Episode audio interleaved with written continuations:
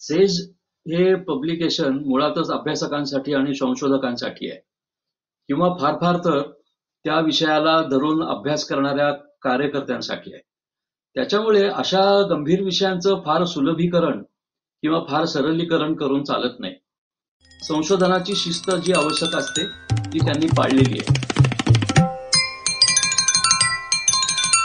नमस्कार मराठी वाचक हो ट्रान्सलेशन पॅनशिया प्रस्तुत अनुस्वाद या पाक्षिक पॉडकास्टमध्ये तुमचं मनापासून स्वागत. तुम्ही काय वाचताय हे जाणून घेण्याचीही आम्हाला उत्सुकता आहे. तुम्ही सध्या कोणतं अनुवादित पुस्तक वाचताय किंवा नुकताच वाचून संपवलंय ते आम्हाला नक्की कळवा आमचा ईमेल पत्ता एपिसोडच्या माहितीत दिलेला आहे. तर अनुवादांचा आस्वाद घेण्याकरता आम्ही म्हणजे मी विदुला. आणि मी उज्ज्वला. दर पंधरा दिवसांनी तुमच्या भेटीला येतो. अनुवादित पुस्तकांविषयी अनुवादकांशी संपादकांशी प्रकाशकांशी आस्वादकांशी सुद्धा गप्पा मारतो अनुवादाचं रसग्रहण करतो. अनुस्वादचा उद्देश आहे मराठी वाचकांना अनुवादातल्या खाचाखोचा गमती प्रतिभा यांची ओळख करून द्यावी आणि अनुवादित साहित्याचा आस्वाद अधिक जाणकारीने घ्यायला मदत करावी. गेल्या वेळच्या भागामध्ये आम्ही म्हणल्याप्रमाणे या वेळचा आमचा भाग अगदी समयोचित आहे. या समयोचित विषयावरच्या एकाच नाही तर तीन अनुवादित पुस्तकांचा परिचय आपण या भागात करून घेणार आहोत. आणि यावेळेला आपला संवाद थोडा बदलणार पण आहे. कारण आज आपण अनुवादकाशी नाही प्रकाशकाशी नाही तर एका अभ्यासकाशी बोलणार आहोत. खरंय. आजचा दिनविशेष असा आहे की आज तीस जानेवारी गांधीजींची पुण्यतिथी. त्यानिमित्ताने गांधी या विषयावर अलीकडे प्रकाशित झालेल्या आणि मराठी आवृत्तीही ज्यांची प्रकाशित झालेली आहे अशा तीन पुस्तकांविषयी आपण गप्पा मारणार आहोत. ही तीनही पुस्तकं सेज भाषा तर्फे दोन हजार अठरा साली प्रकाशित झाली आहेत. पुस्तकं आहेत अटलांटिक गांधी त्याच्या मूळ लेखक आहेत नलिनी नटराजन अनुवादक आहेत विजया देव. खादी गांधींच्या क्रांतीचे महाप्रतीक याचे मूळ लेखक आहेत पीटर कॉन्सल्विस आणि अनुवाद केला आहे अन्योक्ती वाडेकर यांनी. आणि तिसरं पुस्तक आहे गांधी आणि अली बंधू एका मैत्रीचे चरित्र. मूळ लेखक आहेत राखाहरी चटर्जी आणि अनुवादक आहेत तृप्ती कुलकर्णी. त्यातला जो समान धागा आहे गांधीजी हा त्याविषयी ज्यांचं बरंच वाचन आहे ज्याविषयी त्यांचं बरंच चिंतन आहे लेखन आहे अशा एका व्यक्तीला आज आपण या पुस्तकांविषयी गप्पा मारायला बोलवलंय. त्यांचं नाव आहे श्रीयुत जयदेव डोळे. महाराष्ट्राला परिचित नाव आहे. पत्रकारितेमध्ये जवळपास वीस पंचवीस वर्ष काम केल्यानंतर त्यांनी पत्रकारितेचं प्रशिक्षणही पुणे विद्यापीठात आणि औरंगाबादच्या डॉक्टर बाबासाहेब आंबेडकर मराठवाडा विद्यापीठातही केलं. त्यांची नऊ पुस्तकं प्रकाशित झालेली आहेत. चाळीस वेगवेगळ्या पुस्तकांमध्ये त्यांनी निबंध लिहिलेले आहेत. पण मुख्य म्हणजे विपुल वाचन आहे. गांधीवादाकडे विशेष ओढा आहे. त्यामुळे आज या पुस्तकांचं महत्त्व काय आणि त्यांचे अनुवाद कसे आहेत हे आपण त्यांच्याकडूनच जाणून घेऊयात. नमस्कार जयदेव. नमस्कार. अनुस्वादमध्ये मनापासून स्वागत. धन्यवाद. आता गांधींना जाऊन खरं म्हणजे त्र्याहत्तर वर्ष झाली. तरीही अजून गांधी विचारांच्या चरित्राच्या नवनव्या पैलूंवर पुस्तकं येत आहेत म्हणजे आता विदुलानी आता आपण ज्या पुस्तकांची चर्चा करणार आहोत त्या तीन पुस्तकांची शीर्षकं सांगितली. त्याच्यावरून लक्षात येईल की गांधींच्या जीवनाचे इतके वेगवेगळे पैलू अजूनही लोक शोधतायत त्याच्याविषयी अभ्यास करतायत. आणि त्याहीपेक्षा महत्वाचं म्हणजे हे मराठीतही आणलं पाहिजे. असं वाटल्यानं सेज भाषासारख्या प्रकाशनानं ही तीनही पुस्तकं मराठीत आणली आहेत. जयदेव अजूनही गांधींविषयी एवढी उत्सुकता आहे अजूनही गांधी समर्पक वाटतात समयोचित वाटतात त्याचं काय कारण आहे? त्याचं एक कारण असं आहे की काळ बदलतोय आणि तो काळ अधिकाधिक गांधीजींच्या विचारांना प्रतिकूल होताना सगळ्यांना अनुभवाला येत आहे. पण अहिंसा सत्य सत्याग्रह साधी राहणी या सगळ्या गोष्टींबद्दल जगभरच एक उत्सुकता यासाठी निर्माण झाली आहे की बहुसंख्य देशांच्या सरकारांमध्ये आता उजव्या विचारांची राज्य आलेली आहेत त्यामुळे अनेक देशांमध्ये जवळपास पंच्याऐंशी टक्के देशांमध्ये अस्वस्थता पसरलेली आहे अशांतता पसरलेली आहे. आणि म्हणून ती अशांतता आणि अस्वस्थता निपटून काढण्यासाठी काय काय उपाय असतील? ते उपाय शोधण्याचा एक मार्ग म्हणून गांधीजींकडे पुन्हा वळण्याचा एक प्रकार सुरू झालेला आहे. उदारमतवाद किंवा लोकशाही निष्ठ समाजवाद यांचा विचार करणारी व्यक्ती कोण आहे? तर लोक गांधीजींकडे जातात. गांधीजींची पुस्तकं वाचतात. गांधीजींची जेवढी काही व्याख्यानं उपलब्ध आहेत ती बघतात ऐकतात. म्हणून गांधीजी आज तरी निदान अतिशय कालोचित वाटायला लागलेले आहेत जगभरच. हे जे तुम्ही विचार मांडताय त्या दृष्टीनं आपण आज चर्चेसाठी जी तीन पुस्तकं घेतली आहेत ती सुद्धा खरं म्हणजे एकदम वेगळ्या पैलूवरती प्रकाश टाकतात. एक अटलांटिक गांधी हे गांधी जगभर लोकांना कसे दिसतात कसे भावतात? खादी हा तर गांधींबरोबर एक समानार्थी वाटावा असा शब्द जो झालेला आहे. त्याच्याकडे बघण्याचं की ते क्रांतीचं महाप्रतीक होतं असं त्याच्या शीर्षकातच म्हणलंय. आणि गांधी आणि अली बंधू खिलाफत चळवळीमधले त्यांची कशी मैत्री होती आणि नंतर दुरावा कसा आला ही जी तीन पुस्तकं आहेत ती लोकांना का वाचाविषयी वाटतील आणि त्याच्यातून गांधींविषयी ज्यांना उत्सुकता आहे त्यांना वेगळं काय दिसेल त्याच्यात? त्यातलं अटलांटिक गांधी हे पुस्तक मला तरी खूप आवडलं. ते उत्कृष्ट लिहिलेलं आहे त्याचा अनुवादही चांगला झालाय. आणि गांधीजींची दक्षिण आफ्रिकेतली जडणघडण गुजरात मधून कशी सुरू झाली त्याचं अतिशय छान विश्लेषण लेखिकेनं केलेलं आहे. त्यांनी एक छान एक्झाईलचा असा मुद्दा मांडलेला आहे. एक्झाईल म्हणजे देशा देश देश सोडून दुसऱ्या देशामध्ये स्थलांतरित झालेली व्यक्ती. गांधी हा एक असा एक्झाईल्ड माणूस होता की ज्यानं स्वतःचा देश सोडला आणि दुसऱ्या देशामध्ये गेल्यावर तिथे स्वतःचे देश सोडून आलेले जे काही लोक होते त्यांचे प्रश्न काय होते ते त्यांनी अतिशय वेगळ्या पद्धतीने हाताळले. तिथल्याही इंग्रज सरकारला ते हाताळता येत नव्हते. ते गांधीजींनी सत्याग्रह अहिंसा सेवा अशा गोष्टी करून ते सोडवण्याचा प्रयत्न केला आणि त्यांचं नेतृत्व तिथे विकसित झालं. त्याच्यामुळे जरी अटलांटिक समुद्रामध्ये त्यांनी कधी प्रवास केला नसला तरी अटलांटिकच्या अवतीभोवती जी काही राजकारण होत होती जे देश होते त्या देशांचा संबंध जगभरच्या वसाहतींशी होता. आणि त्या वसाहतींमध्ये गांधीजींचं नाव पोचलं होतं. कारण वसाहतवाद्यांना साम्राज्यवाद्यांना गांधीजी नावाचा एक फेनोमिना मोठा धोक्याचा असं वाटायला लागलं होतं. म्हणून अटलांटिक गांधी हे पुस्तक एक व्यक्ती आपल्यासारख्याच देशांतरितांना एकत्र करून कसा साम्राज्यशाहीचा पाडाव करू शकते अहिंसकरित्या उभं करू शकते.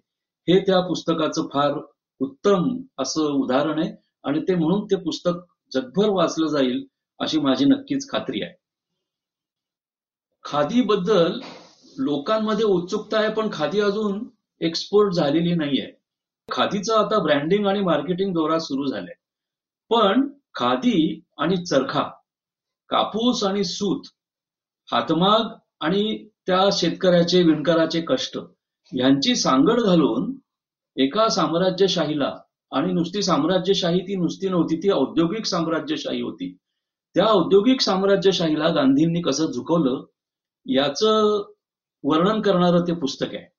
त्याच्यामुळे आजच्या पिढीला खादीबद्दलचे जे औत्सुक्य असलं तरी खादीची जी माहिती नाही ऐतिहासिक ती ह्या पुस्तकातून उपलब्ध होईल. आज पंतप्रधान आणि आजचं सरकार जे आत्मनिर्भरतेचा संदेश देत आहे तसा गांधीजींनी तो स्वावलंबनाचा संदेश दिलेला होता. आणि दुसरं चरखा आणि सूत कातायला त्यांनी यासाठी सांगितलं की भारतीय लोकांना रोजच राजकीय कार्यक्रम देऊन उपयोग नव्हता. गांधीजींनी एक युक्ती अशी केली की त्यांना वेगवेगळे कार्यक्रम देत राहिले गांधीजी. कधी ग्राम स्वच्छता केली कधी सूत कातण्याचे कार्यक्रम दिले कधी खादीच्या प्रसादाचा दिला. म्हणजे त्यांनी केवळ राजकारणामध्ये राजकीय सत्याग्रह धरणं किंवा हरताळ याच्यामध्येच न गुंतवून ठेवता ही मंडळी काँग्रेस पक्षाशी आणि स्वातंत्र्य चळवळीशी कशी बांधून राहील हे बघण्यासाठी त्यांनी चरखा आणि चरख्यातून सूत आणि सुतातून खादी विणण्याचा एक मार्ग दिला. गांधीजींनी ते हेरलं की अशी एक प्रतीक काही दिली पाहिजेत की जी प्रतीक अंगा खांद्यावर वावरली तर ब्रिटिशांना तर धचका बसेलच पण उर्वरित समाजालाही वाटेल की हा स्वातंत्र्य चळवळीतला कार्यकर्ता आहे. आणि म्हणून गांधीजींनी एक असं ओभड दोबड खडबडीत अजिबात मुलायम आणि तलम नसलेलं असं एक कापड विणायला हातात घेतलं. केवळ खादी नेसली आहे म्हणून हजारो लाखो रुपये लोकांनी या कार्यकर्त्यांना गांधींच्यासाठी स्वातंत्र्यासाठी दान दिलेलं आहे. एवढं खादीचं महत्त्व होतं.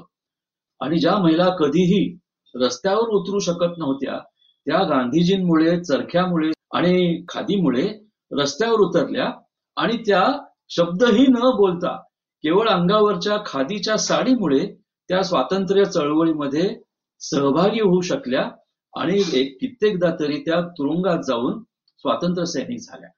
म्हणून खादीचं अपरंपार महत्त्व आहे. आता हे महत्त्व जगाला सांगितला सांगायला भारत कमी पडला. आता कदाचित हे इंग्रजी पुस्तक प्रसिद्ध झाल्यामुळे ते सेज प्रकाशनासारख्या प्रतिष्ठित आणि आंतरराष्ट्रीय कीर्तीच्या अभ्यासकांच्या आवडीनिवडीच्या प्रकाशन संस्थेचं ते पुस्तक असल्यामुळे मला वाटतं ते वाचलं जाईल आणि मग लोकांना खादीचा जो काही अर्थ आहे तो समजू शकेल. अली बंधू आणि गांधीजी हे पुस्तक पुस्तकाचा अवकाश अगदीच दहा वर्षांचा आहे. तो लेखक असंच म्हणतात की फक्त दहा वर्षांची ह्यांची मैत्री होती आणि एकोणीसशे तीस संपता संपता ते तुटले ते दुरावलेच ते कधी परत भेटले सुद्धा नाहीये. पण अली बंधू आणि गांधीजींची मैत्री ही हिंदू मुसलमानांची अभेद्य युती आणि मैत्री स्वातंत्र्य चळवळीला कशी आवश्यक आहे हे बघण्यासाठी होती.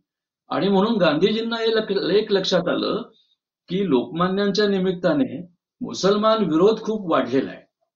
आणि काँग्रेसमध्ये काही मोजकेच नेते मुस्लिम आहेत आणि त्यांचा काही तेवढा प्रभाव पडत नाहीये. त्याच्यामुळे त्यांनी तुर्कस्थानातली जी काही राजवट होती तिच्या अनुषंगाने विषय हातात घेतला. तिला खिलाफत चळवळ असं नाव दिलं. आणि मग खिलाफत चळवळी विषयी समजून घेणारे तिच्याविषयी जाण असणारे अभ्यासू प्रामाणिक सचोटीचे असे नेते कोण असतील?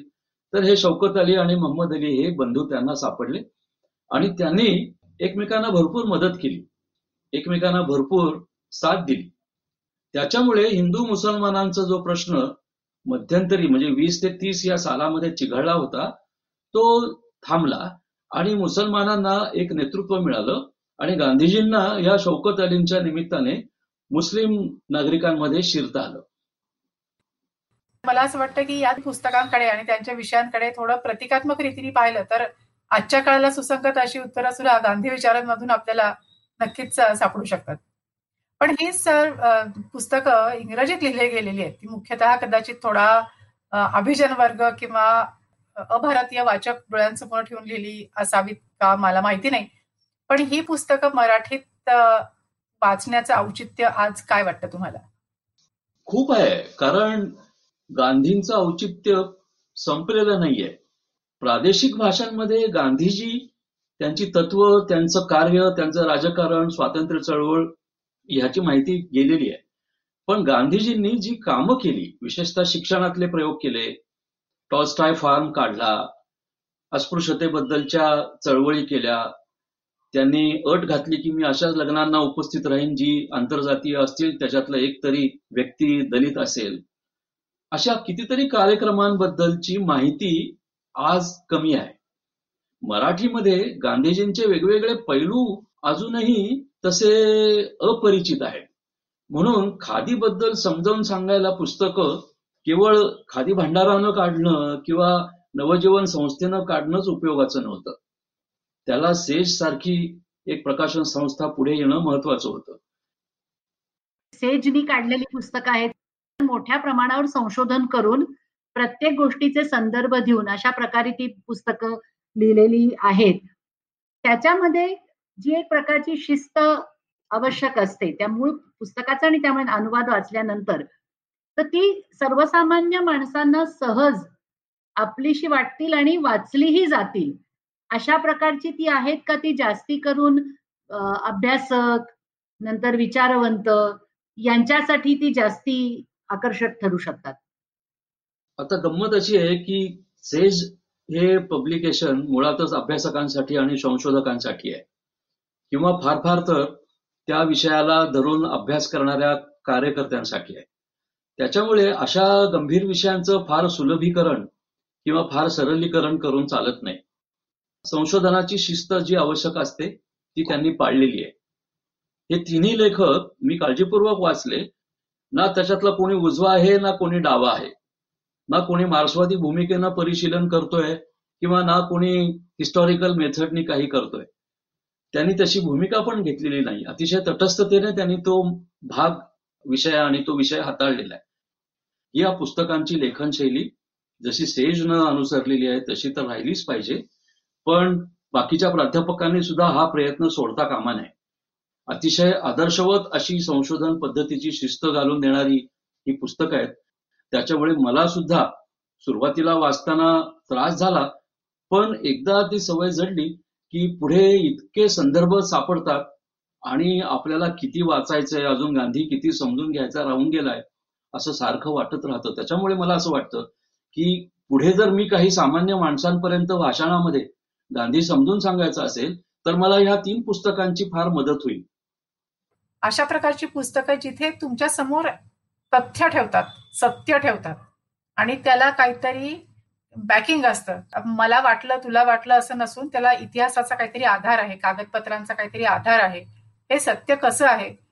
या पद्धतीने केलेली मांडणी केल्यामुळे वाचकांवर जबाबदारी येते की आता हे वाचून हा अभ्यास करून आता मनाशी विचार करून मग आपण मत ठरवावं. तर इतपत तसदी घ्यायला लावणारी ही पुस्तकं आहेत. ही सुद्धा आजकाल मत बनवणं इतकं सोपं झालेलं असण्याच्या काळात ही खूप आवश्यक आहेत अशा प्रकारची पुस्तकं असं मला वाटतं.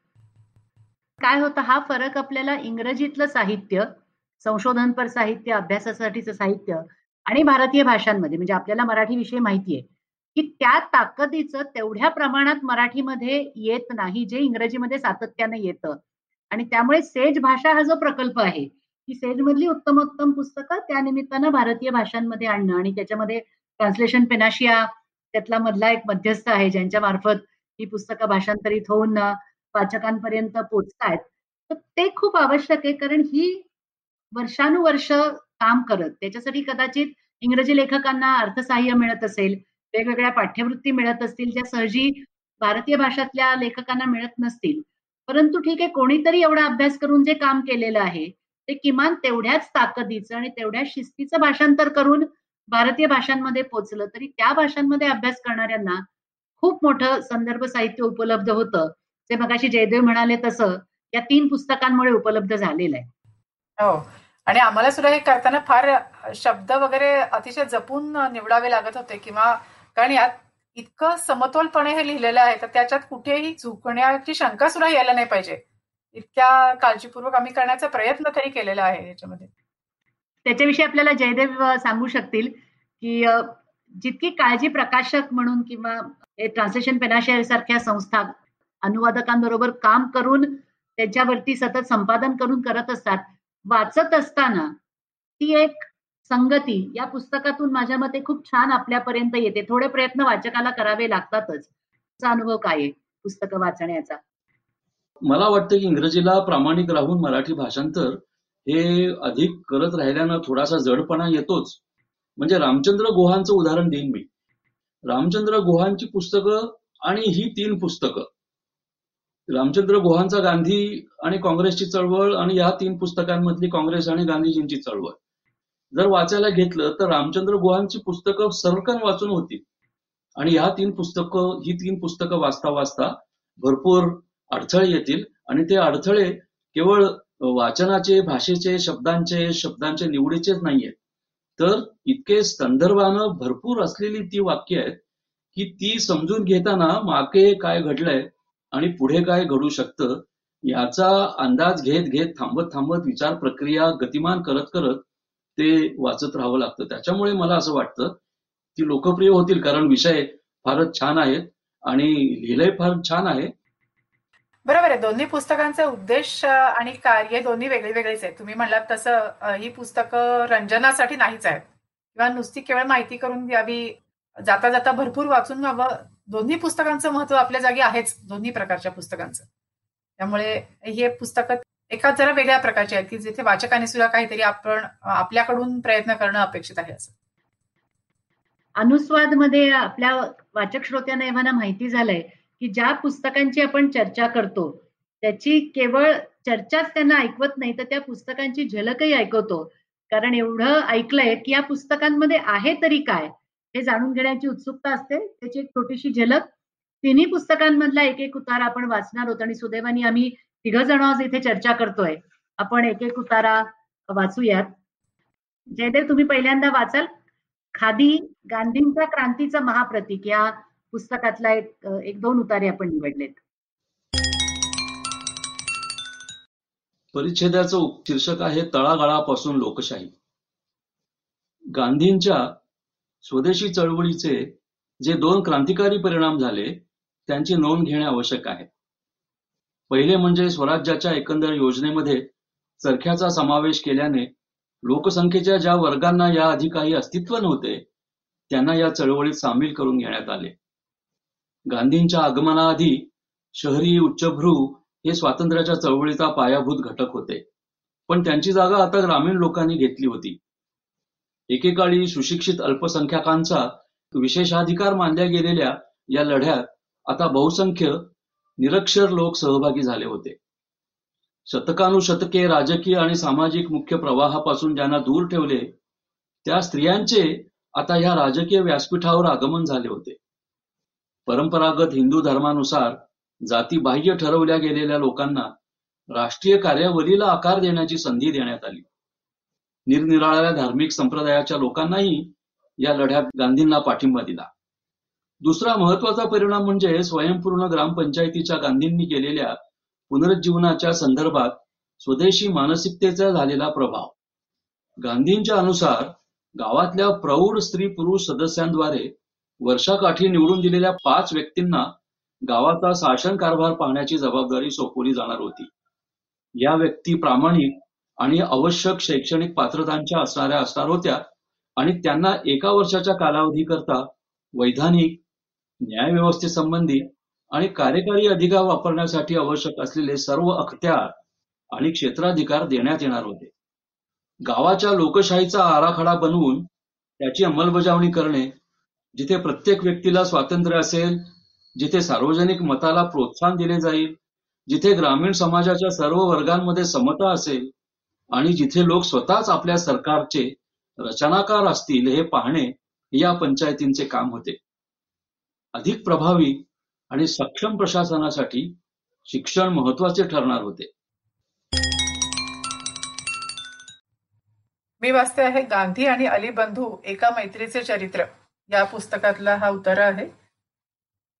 एकीकडे मुस्लिम मालवीय लाजपत राय आणि स्वामी श्रद्धानंद या त्रिकुटाला हिंदू सांप्रदायिक भावना जागवण्यासाठी लक्ष बनवत होते. तर हिंदू देशी वृत्तपत्रे गांधींवर त्याचा फारसा समर्थपणे बचाव न करता अली बंधूंच्या चुकींना सौम्य वागणूक देण्याचे आरोप करत होती. एकीकडे मुस्लिम उघडपणे त्यांना कोणत्याही स्वराज्यापेक्षा म्हणजे हिंदू राज्यापेक्षा ब्रिटिश राजा राजवर विश्वास आहे असे उघडपणे व्यक्त करत होते. तर कोणत्याही मुस्लिमापेक्षा आपल्याला एखाद्या इंग्रजाकडून जास्त आशा आहेत असे हिंदू कुजबजत होते. परिस्थिती इतकी जास्त अयोग्य आणि हाताळण्याच्या पलीकडे गेली होती की स्वतःच्या ऊर्जेस वाट करून देण्यासाठी मोहम्मद अली दुसरा पर्याय शोधू लागले आणि त्यांनी पुन्हा वृत्तपत्रकारितेकडे वळण्याचा विचार करण्यास सुरुवात केली. त्यांनी गांधींना हमदर्द आणि कॉम्रेड परत सुरू करत असल्याचे आणि त्यांच्या निष्कांचन अवस्थेविषयी सांगितले. गांधी त्यांना पैशाची मदत करू शकले की नाही ही गोष्ट ज्ञात नाही पण अर्थातच अलींना ज्या मनुष्यबळाची गरज होती ते त्यांनी लगेच पुरवले. गांधींनी नवजीवन प्रेसचे व्यवस्थापक स्वामी आनंदानंद यांना अलींच्या मदतीस पाठवण्याचे कबूल केले. जरी त्यामुळे नवजीवनवर भार येणार होता तरीही. गांधींनी अली यांना लिहिले जे माझे आहे ते तुमचे आहे. त्यात स्वामीही येतात. स्वामींचा यथायोग्य वापर करण्याचा आदेश देऊन त्यांनी ते स्वामींना अशासाठी पाठवत आहेत. जेणेकरून तुम्ही आणि ते एकमेकांच्या जवळ याल आणि एकमेकांना अधिक चांगल्या पद्धतीने जाणून घ्याल. असे म्हणून त्यांनी समारोप केला. माझ्यासाठी स्वराज्य आणि ऐक्य या गोष्टींसाठी या वैयक्तिक नात्यांना योग्य पद्धतीने नियमित करणे हे हजारो सार्वजनिक दस्तऐवजांपेक्षा महत्त्वाचे आहे. त्यांनी लगेचच आनंदानंदांनाही एक प्रदीर्घ सारांश लिहून पाठवला. त्यातून जे दिसत होते त्याहूनही अधिक काहीतरी गांधीजींच्या मनात होते हे दिसून येते. मी अटलांटिक गांधी या पुस्तकातले दोन परिच्छेद वाचते. व्यापार उद्योगांमुळे जहाजांच्या धाडसी सफरी शोध वसाहतीकरण ईस्ट इंडिया कंपनीसारखे वाणिज्य व्यवसाय यांना आणि परिणामत गुलामी आणि वेठबिगारी यांनाही प्रचंड उधाण आले. आधुनिकतेचं हे संमिश्र वरदान होतं. युरोपियन नेशन स्टेटने संरक्षित केलेल्या त्यांच्या व्यापार हक्कांमुळे आतापर्यंत निर्धन दुर्बल असलेल्या लोकांना आधुनिक होण्याची आणि तसे बनण्याची संधी घेता येण्याची शक्यता निर्माण झाली. नव्याने उदयाला येणारे भांडवलदार जहाज मालक आणि ईस्ट इंडिया ट्रेडिंग कंपनी सारख्या व्यापारी कंपन्या यांच्या भांडवल पुरवठ्यामुळे अनेकांचा त्यात समावेश झाला. खलाशी कंपनीचं क्षेत्ररक्षण करणारे सैनिक समुद्रापार गेलेले अन्य व्यावसायिक व्यापार नफ्यामुळे पायाभूत बांधकाम व्यावसायिक अभियंते वास्तुविद्या विशारद आणि भाषाशास्त्रज्ञ असा संपूर्ण व्यावसायिक वर्ग त्यात आला. दुसरीकडे व्यापार धंद्यातल्या अनिर्बंध नफेखोरीमुळे अनेक प्रतिकूल गोष्टी झाल्या. त्या अशा गुलामी आणि वेठबिगारी यांचे अतिरेक तसेच नगदी पिके देणाऱ्या शेतकी जमिनीचा विध्वंस. अशा वेठबिगारीच्या इतर प्रदेशातल्या आधुनिकतेच्या विचारसरणीतले सूक्ष्म बारकावे समजून घेताना आपल्याला कळू शकते की या गोष्टीचा गांधींना आलेला अनुभव आशियापेक्षा किती वेगळा होता. अटलांटिक आधुनिकता ही संज्ञा मी समावेशक म्हणूनच वापरली आहे. अटलांटिक आधुनिकता ही आशियाई भारतीय आधुनिकतेपेक्षा कशी वेगळी आहे याचा मी या प्रकरणात ओझरता आणि थोडक्यात विचार केला आहे.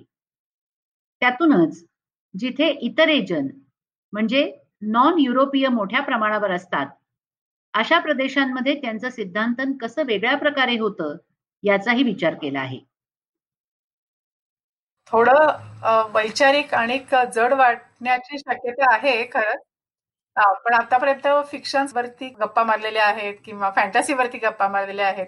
पण वास्तवाची इतकं जवळ आणि तरी सुद्धा इतक्या मोठ्या कालखंडावर परिणाम करणारं हे लिखाण आहे तर थोडं जड थोडं समजून घेण्याची आवश्यकता असलेलं असं असणारच ते. प्रश्नच नाही. आणि आता हे जे आतापर्यंत हजार वेळा आपले भाग ऐकले गेले त्या वाचक श्रोत्यांची आपल्याला एकंदर जी व्यक्तिवैशिष्ट्य माहिती आहेत त्याच्यामध्ये अशा प्रकारचं पुस्तकही ज्यांना आवडेल असेही वाचक श्रोते आहेत. निश्चितच आहे.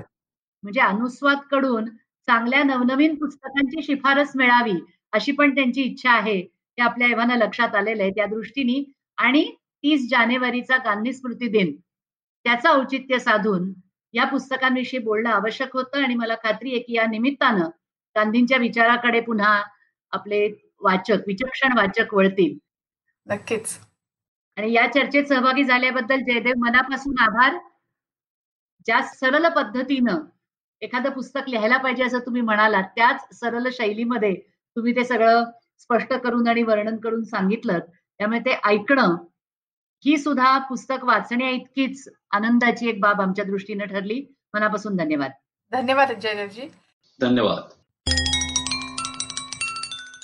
मधुस्वरचे आतापर्यंतचे सर्व सहा भाग तुम्ही ज्या उत्साहाने ऐकलेत तितक्याच उत्साहाने सातव्याही भागाला प्रतिसाद द्याल अशी श्रोत्यांकडून माझी अपेक्षा आहे आणि खात्री आहे. आणि पुढच्या वेळी म्हणजे पंधरा फेब्रुवारीला आम्ही असाच एक दिवस सुसंगत विषय घेऊन येणार आहोत. आता पंधरा फेब्रुवारी आहे म्हटल्यावरती विषय कुठला असेल हे कळण्यासाठी खूप कल्पनाशक्तीला ताण द्यायला नको. पंधरा फेब्रुवारीला आपण पुन्हा भेटू. तोवर आम्हाला नक्की कळवा तुम्ही आतापर्यंत कोणती अनुवादित पुस्तकं वाचली आहेत किंवा वाचताय आमचा ईमेल पत्ता एपिसोडच्या माहितीत दिलेलाच आहे. तेव्हा भेटूया पंधरा फेब्रुवारीला. नमस्कार. नमस्कार.